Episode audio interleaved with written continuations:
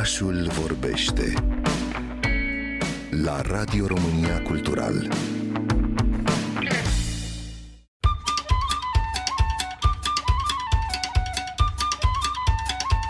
De la 3000 de kilometri distanță și având luxul detașării pe care anii au așternut-o firesc între mine și țara natală, am urmărit cele petrecute în lumea teatrului în ultima săptămână, întâi cu bucurie și interes, apoi cu uimire și neîncredere, treptat cu tristețe și dezamăgire.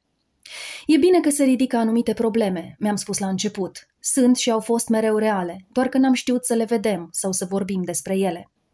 Abuzul emoțional, psihic și fizic nu e un lucru străin de mediul artistic, în facultăți cât și în teatre. Mai mult, abuzatorii se erigează în mari creatori de artă și, sub pretextul sacrificiului în numele creației, supun actorii de ambele sexe unor tratamente greu de imaginat pentru publicul care vede doar frumusețea produsului finit, spectacolul. Mereu m-am întrebat dacă chiar trebuie să fie așa. Chiar e ființa umană programată genetic să creeze mai mult, mai bine, mai frumos dacă e hăituită și umilită? M-am întrebat asta mai ales când am întâlnit oameni de teatru care nu aplicau metodele astea și tot scoteau spectacole excepționale. Atunci de ce se acceptă abuzul? De ce nu spunem nu? A, pentru că din facultate ni s-a inoculat ideea că lumea teatrului e altfel, e o lume dură, că trebuie să dai din coate și din multe altele ca să ajungi în față, că trebuie să fii dispus la orice sacrificiu dacă îți iubești meseria și dacă vrei să reușești. Ca femeie, acest orice sacrificiu înseamnă multe.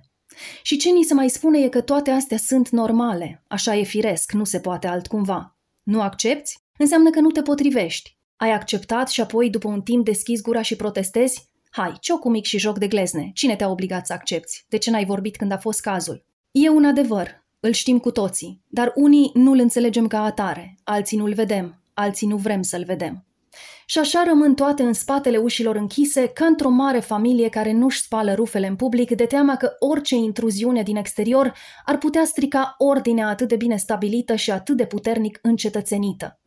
Legea, organele de lege, direcția de transparență, egalitate, diversitate, drepturi și dreptate în care se formează lumea de azi, toate bat în van la ușile astea, fiindcă, de cele mai multe ori, exact cei răspunzători de așezarea culturii și a artei în raport direct cu contemporanul, anume directorii de teatre și reprezentanții autorităților de profil, fie de stat, fie non-guvernamentale, mușamalizează, deformează, neagă, ignoră, pe românește bagă sub preș mizeria. Fiindcă nu e așa, suntem o mare familie, ne mai și certăm din când în când. Asta e, nu se poate altfel.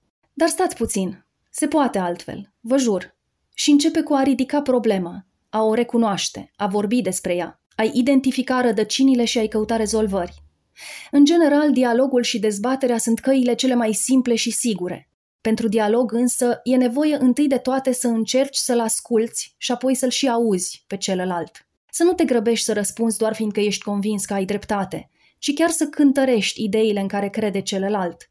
Să-i dai dreptul să gândească altfel decât tine și să-i acorzi încrederea că undeva, în felul său de a vedea lucrurile, are dreptate. Dezbaterea e sănătoasă. Orice dezbatere e bine să înceapă cu o scurtă pauză, o respirație adâncă în piept și cu promisiunea subînțeleasă că ne vom respecta unii pe ceilalți și că prioritar e să găsim soluții și nu să ne împroșcăm cu noroi. Că nu vom lua nimic personal, că ne așezăm la masa discuțiilor din postura de actori sociali care caută împreună cea mai bună cale de rezolvare pentru toți cei implicați și ar fi ideal și pentru generațiile care vin după noi. Că și dacă celălalt încalcă toate astea, nu vom răspunde pe același ton, ci vom încerca să-l aducem înapoi la echilibru. E și asta o artă, să știți. Poate mai importantă și mai aducătoare de senin și curat decât teatrul. Se cheamă comunicare. Ce s-a punctat în ultimele zile?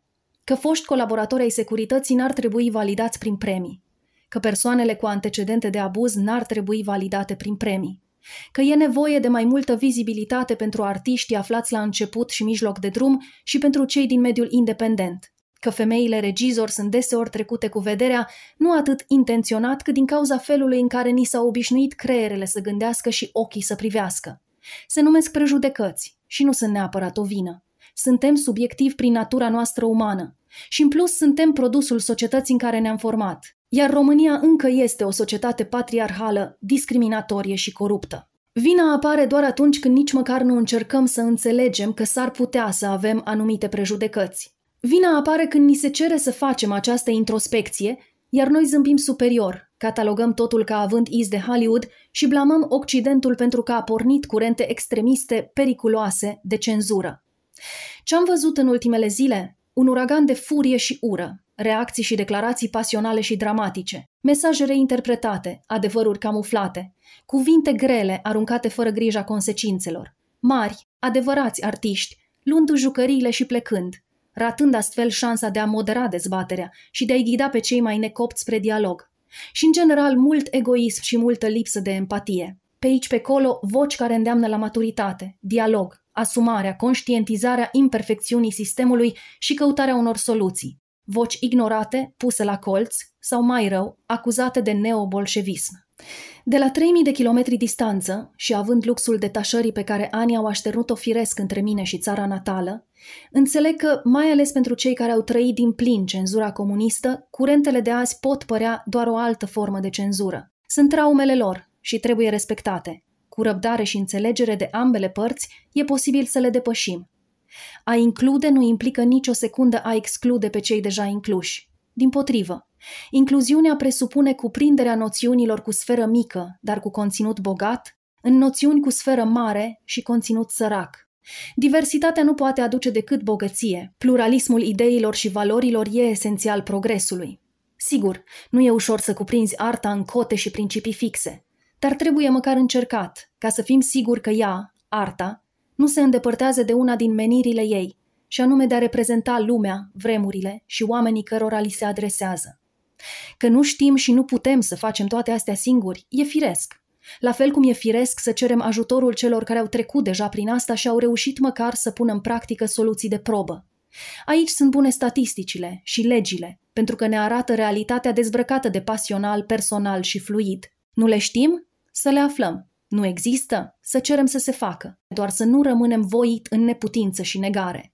Și mai e ceva. Dacă ne uităm puțin înapoi în istorie, vedem că tot ce se întâmplă azi nu e decât o continuare a schimbărilor sociale care au început cu mult înaintea noastră. Evenimentele din ultima săptămână din teatrul românesc sunt normale, sunt un pas, sunt parte din proces. Important e să nu ne oprim, să mergem mai departe, pentru că normalizarea normalului se petrece deja și cel mai mult contează cât bine putem face acestei transformări.